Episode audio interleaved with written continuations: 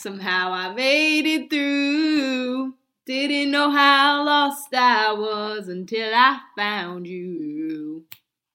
I was beat, incomplete. I'd been had, I was sad and blue, but you made me feel, yeah.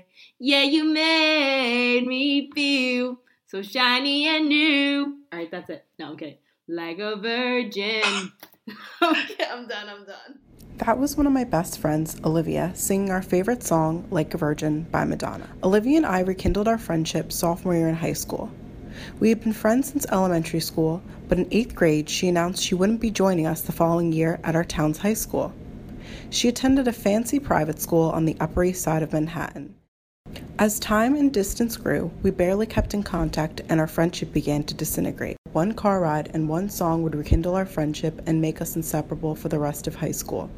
This song also helped to keep us bonded while at colleges, thousands of miles apart.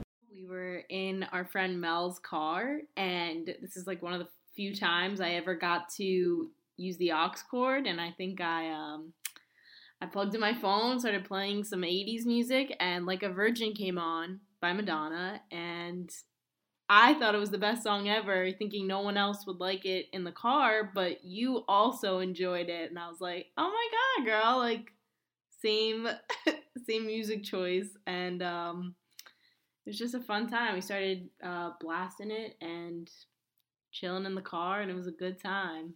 As our friendship grew, the song transformed from a song we would sing in the car and at parties to a promise that was made at the naive age of 16. This promise ultimately helps us laugh at an uncomfortable milestone in each of our lives.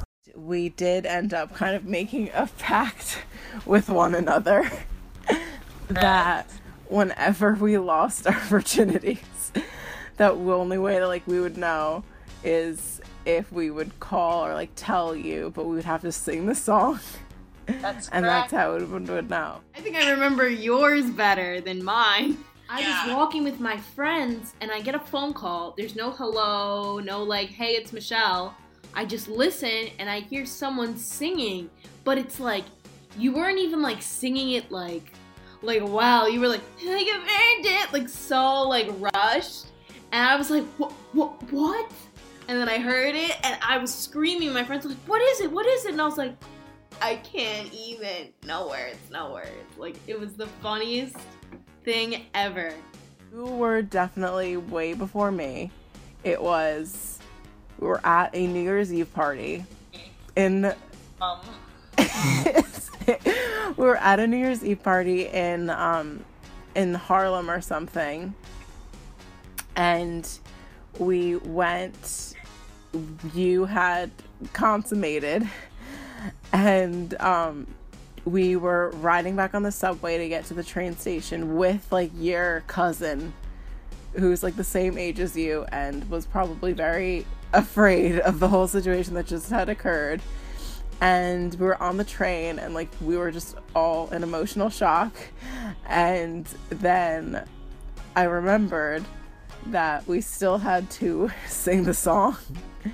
And so we gave it a little tune like at like 3 a.m on the subway coming from harlem now that we have moved on from one milestone we still keep in touch with each other through the song in different ways today if either of us are out and the song plays, we send each other videos or call one another on FaceTime.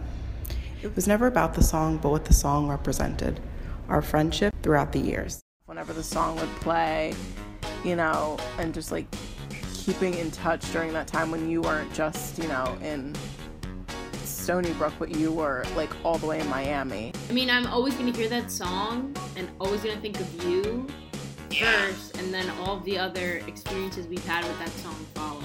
This has been Michelle Mason for WNSR New School Radio.